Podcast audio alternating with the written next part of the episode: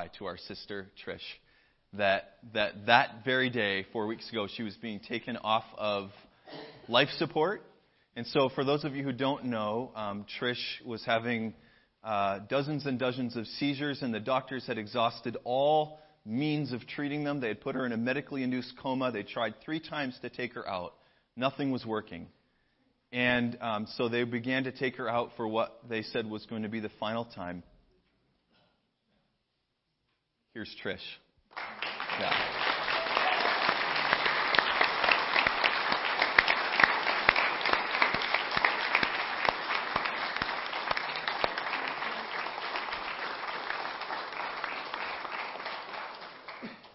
And here's Trish's family. And so we warmly welcome you. Yeah. Because together this morning we all get to share our own resurrection miracle, don't we? Yeah. The doctors, they told me, the doctors just kind of came in and out going, What's going on? We've never seen anything like this before. In a 24 hour period, she began to breathe on her own. She began to open her eyes. The doctor said all the virus is just cleared right out of her body. Pneumonia, gone. They said, We've never seen anything like this. We said, it's Jesus. it's Jesus. So, Trish, your church family loves you. You know that. We've been praying for you, and we welcome you back. And as a small token of our welcome, um, the church has got some flowers that they want to give you, and kids are going to come bring those to you now. Thank you. You are welcome.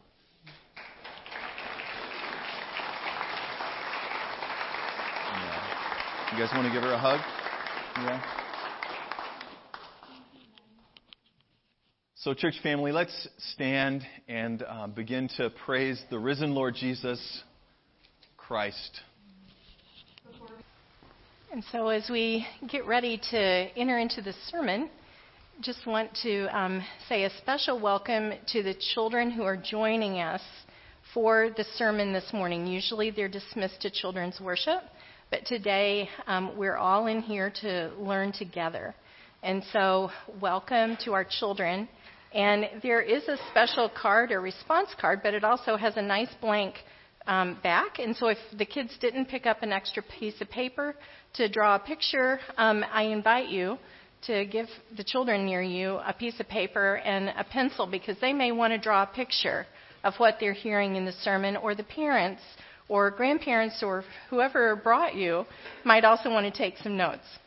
So we're going to be looking at Matthew chapter 28, verses 1 to 10. 1553 if you're using the um, Bible in the chair. And so I want to tell you that even in this week, um, I don't know about you, but emotions have been all over the place. And I think that when we're in this week, um, we're experiencing the fallenness of life and so we still watch the news and we see and hear things that are really troubling in the world. And then we also have this um, mix of emotions around the um, suffering of Christ and then the joy of his resurrection. And so we come in here this morning with a mix of feelings. It affected the way that the sermon was put together. It affected the way that Thursday night prayer went it affected the way that even we were trying to think of which songs because you want to be full of joy and there's also this reverence and there's this um, contemplative reflective um, space. And so wherever we are the lord meets us here in the hearing of his word. And so let's look at matthew and i'm actually going to um, pull back up into 27 um, starting with verse 65 all right. Take a guard pilate answered Go make the tomb as secure as you know how. So they, the soldiers, went and made the tomb secure by putting a seal on the stone and posting the guard. After the Sabbath, at dawn, on the first day of the week, Mary Magdalene and the other Mary went to look at the tomb. There was a violent earthquake for an angel of the Lord came down from heaven and going to the tomb rolled back the stone, and sat on it. His appearance was like lightning, and his clothes were as white as snow. The guards were so afraid of him that they shook and became like dead men. The angel said to the women, Do not be afraid, for I know that you are looking for Jesus who was crucified. He is not here. He has risen just as he said. Come and see the place where he lay. Then go quickly and tell his disciples, He has risen from the dead and is going ahead of you into Galilee. There you will see him. Now I have told you. So the women hurried away from the tomb, afraid yet filled with joy, and ran to tell his disciples. Suddenly Jesus met them. Greetings, he said. They came to him, clasped his feet, and worshiped him.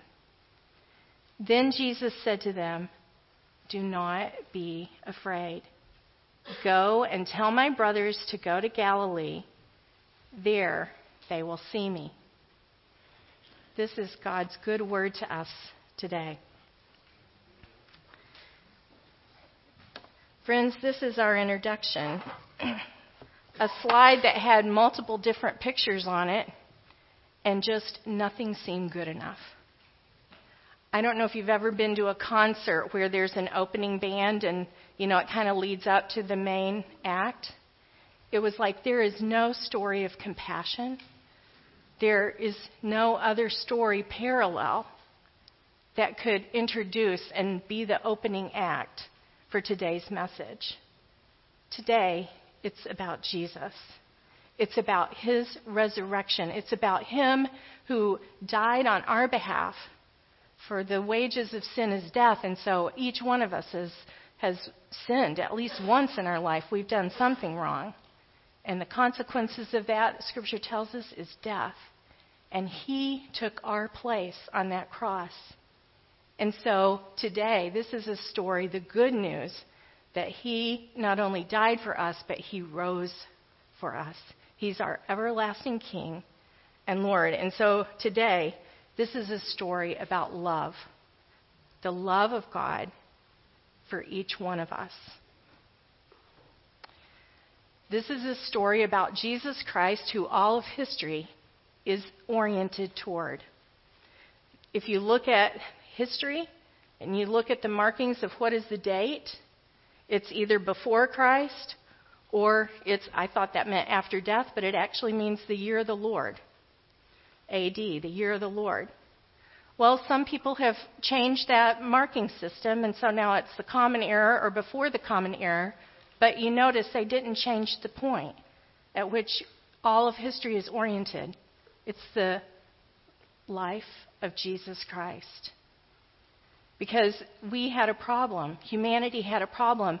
We had been created in love by a God who loves us and created this wonderful earth, His creation. And He just gave this one message don't eat of this one tree, but because of their, their um, disobedience, that's sin, disobedience, they ate of that one tree. Well, why did He give them a choice? Well, it's because He's loving and because He doesn't force Himself. But because of that one sin, that one wrong thing, all of humanity fell away from and were separated from this loving God who created us. And so, all through history, people have been looking toward when would the Messiah come? The one who would deliver us from our sins, who would save us from our sins. And so, this story that we celebrate about a risen Christ is the story of the one who loved us and came to save us. It changed all of history. I want you to think this is birthday cards and death announcements up here. Who else in all of history are there people around the world for thousands of years who were anticipating their birth and then who celebrate annually their birth even after they've died? We send Christmas cards. We celebrate Christmas because that was Jesus' birth. Jesus' death on Good Friday. For years and years and years and thousands of years, people have been commemorating Jesus' death. And for thousands of years now, we have been commemorating the resurrection of Jesus Christ. Who else in all of history? I say this is the most important message that you will ever hear is that Jesus is alive. And that in his love, he came to rescue us and to bring us back into that loving relationship that each of us have always wanted. In order for us to appreciate the gift that he gives us, we need to look back. Last week, I don't know if you remember, but our children helped us celebrate with the whoops, with the waving of palms. They're getting a little flimsy. All right? But last week we were celebrating Hosanna, Hosanna. Jesus had come and he was coming into Jerusalem, but something happened. And those of you that read the every day we had a reading this week, and maybe some of you are guests and you don't know, well, what were those readings? I want to recap that a little bit in the life of Jesus this past week. He faced empty promises as he was on his way to intentionally lay down his life as a sacrifice for us. He faced empty promises. His best friends, his disciples that hung out with him for three years, every day and every night, his best friends said, We'll never leave you. They were empty promises because they soon all scattered. His best friends, and he said, Would you come away with me because I'm facing my death? Would you come and pray with me? Would you come? Anna, you work many shifts and you are tired, right? Right. But if your best friend was facing something critical and they said, Would you come with me? You'd probably do your best to try to stay awake, wouldn't you? Yeah. Well, his best friends fell asleep and he came back and said, Can't you wake up? Can't you wake up? And three times they kept falling asleep, falling asleep. His best friends weren't there for him. They failed. A friend failed. He was disowned. It wasn't long before Peter, who had promised that he would never disown him, do you know him? No, I don't know him. Peter denied him. Have you ever had a friend reject you? Have you ever had a friend say, No, that's not my friend? Have you ever experienced that deep, deep hurt? Jesus experienced that in this last week. Love led Jesus to suffer for us, to take on the suffering, to step into our brokenness. He was mercilessly mocked. The government took him, and the soldiers stripped him down, and they put a, like a royal robe on him because they were mocking him. They really didn't believe he was the king. They tortured him, they beat him. They bowed down to him in a mocking way, in a way that would have been very appropriate if they were sincere to bow down. And yet they did it mocking him. They put that crown of thorns on his head. Have you ever pricked your finger on a rose bush or on a pricker and you know how that hurts? These deep, strong thorns crushed down on his head they said that it would be like um, having like a palsy on your face, like the pain would be searing. His skin was ripped open. Maybe some of you have watched The Passion, or maybe, like me, you closed your eyes, peeked occasionally, and just the hearing of it was awful. He did that for us. He did that because the wages of sin is death and the only one who could make that payment was somebody who was totally holy, that had never sinned. Jesus was the only one. That's why I say this is the best news ever. He's the most important person that ever lived. God, who was fully man and fully God, Jesus, came to take this punishment, the Holy One, on our behalf, to go to the cross And it was there where he said, My God, my God, why have you forsaken me? Jesus, who had always been in community with the Father and the Holy Spirit, never separated. And yet, when the Father laid the sin on him, remember Isaiah, we talked about this? And the Lord laid on him the iniquity of us all, the sin of us all. He underwent this baptism, this immersion. This holy Jesus, who had never done a thing wrong, had all of the weight of every sin that's ever been committed from the beginning of time and fall, right on through till the end, on him. And his father had to look away. And he says, Why have you forsaken me? And yet he commends his spirit to the Father, and he breathes his last, and he dies. And he's put in a tomb. And then they try to keep him there. They're worried that he's going to get out, or they're worried that his body's going to get out. And so the government says, yes, religious officials, I, we are going to give you these soldiers, and you go and make this thing as secure as you can. Who gets bodyguards? Usually it's people that are trying to be alive and stay alive, right? That's who gets a bodyguard. Protection. He gets bodyguards in his death. Keep him there. Keep him there in that tomb. They seal it. When they put a seal on something, that's saying this is who owns it and this is who can open it.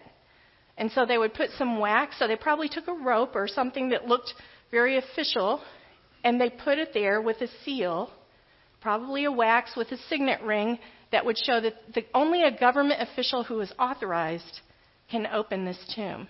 And then they put guards there. They're saying, keep Jesus dead, keep him in the tomb. He could not be kept in that tomb. He could not be kept in that tomb. But he did all of this. He went from Friday until today. Why did he do it?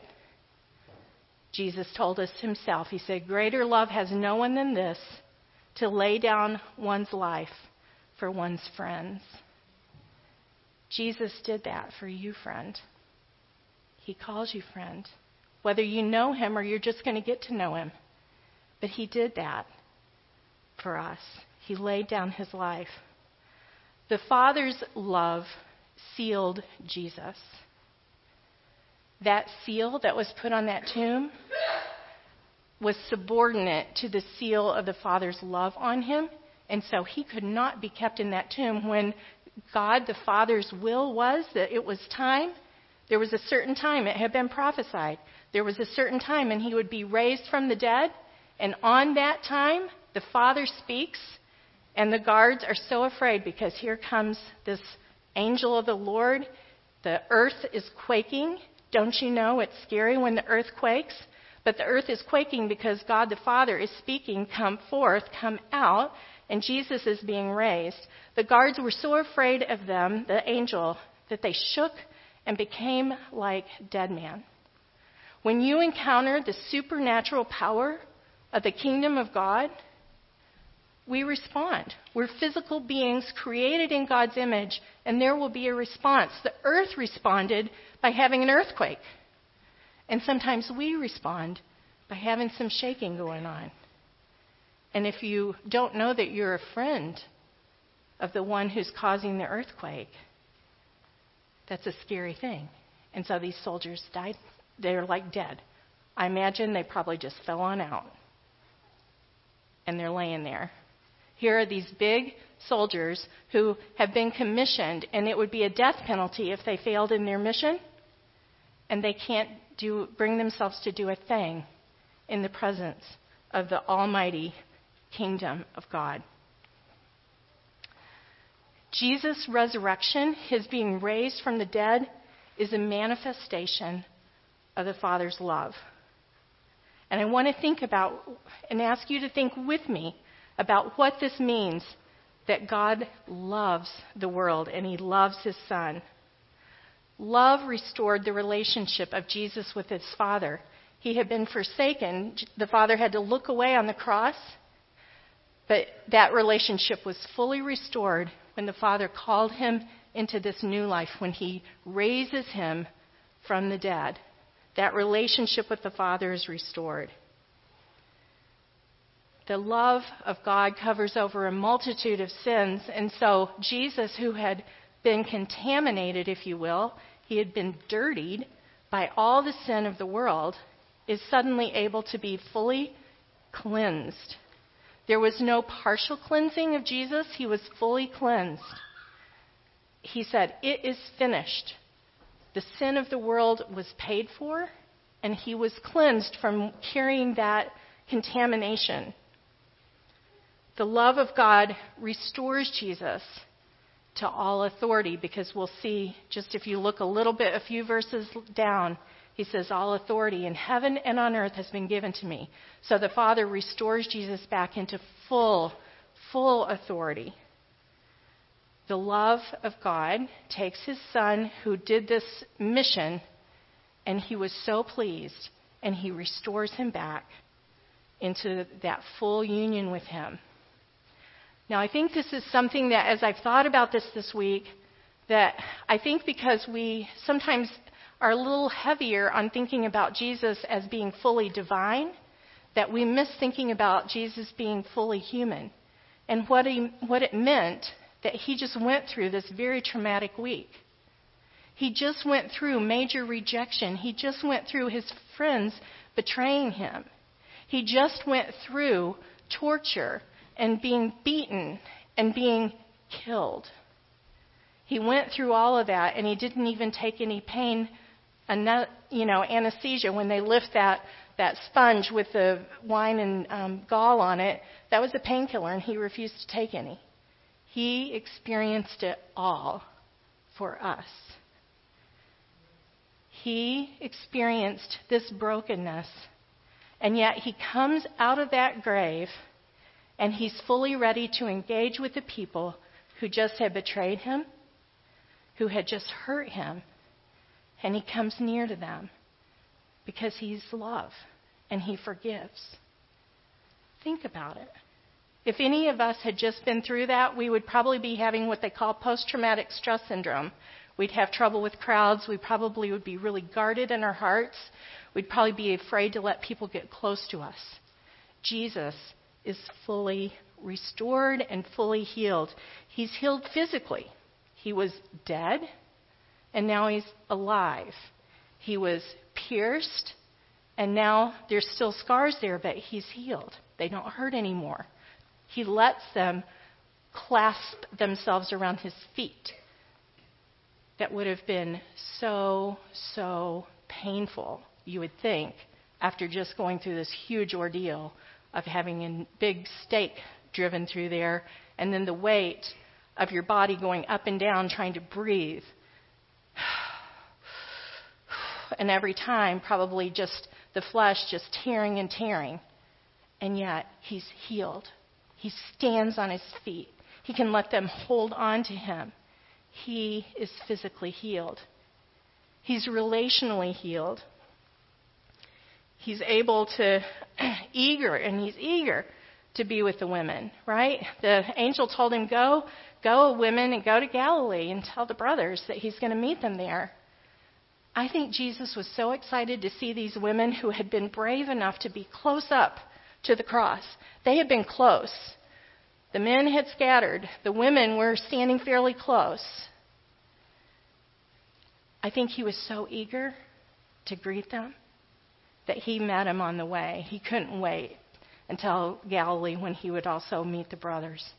He was there and he greets them. He calls the men brothers. He doesn't say, Go get those men or go get those guys that said they were my friends but abandoned me in my time of need. He says, Go get the brothers. He is love. What he went through does not impact him in a negative way what it does is it makes he shines. He is so glorious. He is so full of love. And he says, I want to be with you. Go tell the brothers, I'm eager to meet I want to show myself to them too. Greetings, he says, greetings. He's healed emotionally, he's healed physically, he's healed relationally. He wants them to go to Galilee because that's where the Gentiles are, is over in that area. He's eager for his love to go beyond the Jewish people and to go to every nation and every tribe. And our artwork often doesn't give good um, pictures to us about what Jesus probably looked like because he probably was a person of color. And so, this Jesus who wants to bring unity and bring us back into that place of what was the garden, right? The beautiful unity, the way God designed it, this place of love where people get along. There's not the fighting, there's not the difficulties, because Jesus just paid for that on the cross. Jesus is fully restored in every way in the resurrection. And Jesus is spoken of as the pioneer of our faith.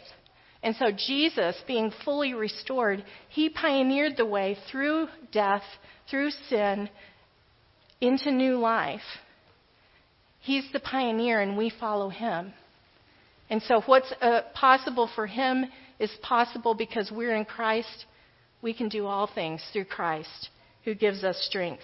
It's a new life, and he invites us into a new, fresh life, a resurrection life. Worship is always the appropriate response. When we see what Jesus did, what he did on our behalf, worship, adoration, being in awe of him. The women knelt down. They put themselves down there, and back in that time, oftentimes the kings, if they were coming in to conquer, they'd put their foot on their head and then crack their neck. They put themselves in that very vulnerable spot, and Jesus just loves them.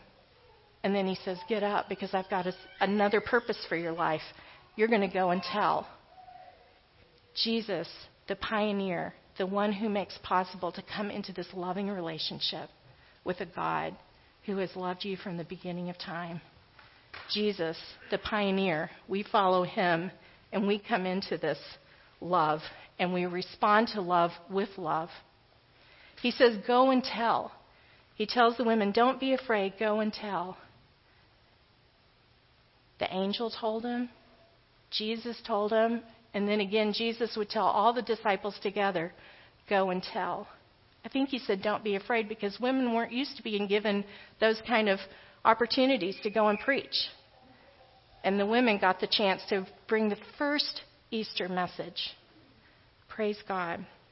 He wants to reveal himself. And the message that he says is, I want to meet with you. And so when we invite friends to church or when we go and tell our coworker, we go and tell someone, maybe our loved one, about Jesus, we don't have to be afraid because Jesus says, don't be afraid. Because what you're doing is you're telling them about my love. You're telling them this good news that there's a Father in heaven who's wanted to love you from the time you were born. You just maybe didn't know about him yet. This is how God showed his love among us. He sent his one and only Son into the world that we might live through him. We might live.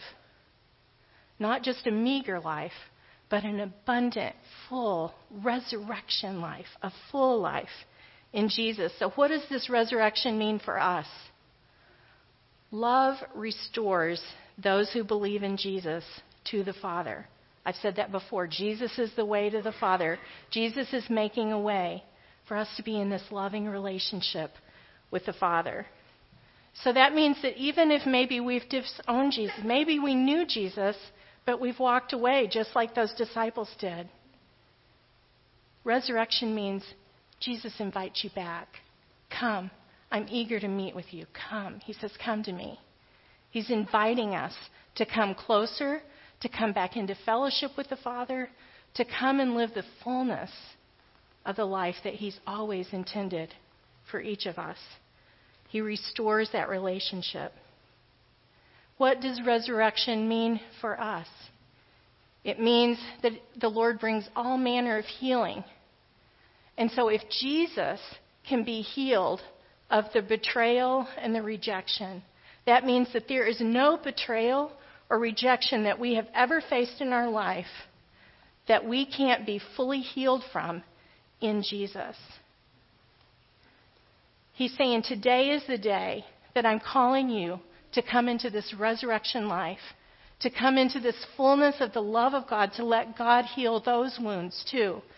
Because Jesus was healed of those wounds, we can be healed of those wounds. It may be that He's calling us into a physical healing, like He healed Trish. We praise God that He healed Trish. We will all, at some point, unless Jesus comes back first, we will all die, but those who are in Christ will be bodily raised. We will be raised up from the deathbed, just like Trish was raised up from the sick bed. If we know Jesus, if we've accepted the love of the Father, He heals us. And sometimes He heals us along the way, even in this life. Right, Vic? Healed from cancer healed from psoriasis at times that was so bad. Other people, well, Betty is not here. She's visiting. I remember she said she's up in Greenville. But Betty healed from this bleeding. Remember, she had to go to Ann Arbor, and then the bleeding stopped. The Lord healed her. The Lord invites us to bring all of our needs because there's this resurrection love and power that He wants to bring into our lives at whatever level he wants to bring. But he, we've never seen him say no to an emotional healing. To say, I've got a hurt that hurts so bad, and the Lord just invites you to come and bring that hurt to him. Maybe you don't know him. Maybe you've never accepted Jesus as your Savior. Today, today is the day that he invites you to say, Yes, I want to be in your love. I want to receive the promise of living forever. That when we die, that's not the end, but that we would be raised and we would have this opportunity to live in that beautiful place. Have you let His love change your timeline? Do you know? Are you sure that the love of Christ, you've said yes? To let Him change your life timeline. Because today's the day. If you've not sure, if you've never done that before, today's the day that His love meets you here. Even as that tomb was sealed, and when God spoke and said, Come out, and there was life, I believe that for some of you today, the Lord's speaking and saying, Be born again, be come alive. Dead hearts come alive. Hearts of stone become hearts of flesh. Why? Because Jesus is risen, because he's alive. Jesus said, I am the resurrection and the life. The one who believes in me will live, even though he die. And whoever lives by believing in me will never die. Do you believe this? Do you believe this? Let's pray.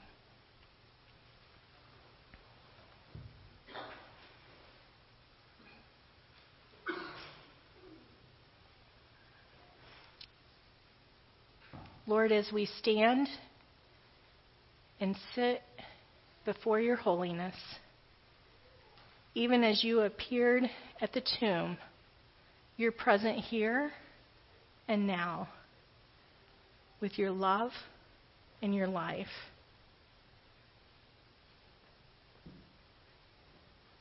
Lord, thank you that you give us warm invitation and that you say, don't be afraid.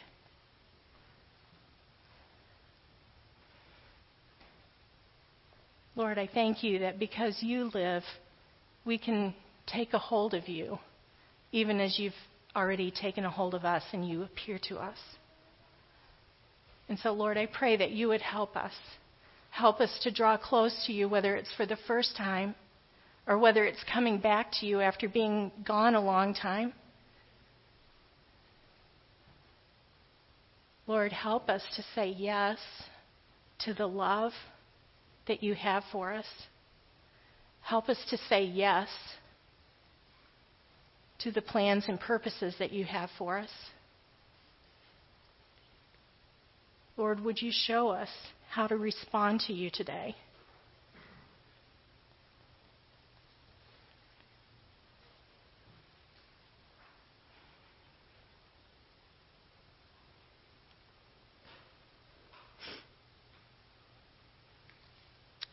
Lord, the women got on their faces right in front of you and we're just loving on you. Lord, those disciples, they were so eager to meet with you that when you said come, they just came closer to see you and spend time together. And Lord, I, I really do believe that some of those guards were listening and that they came into the kingdom. Lord, would you help us to respond to you? Would you help us to step into the love that you have for us? Each one of us, Lord. It's about you. It's about you.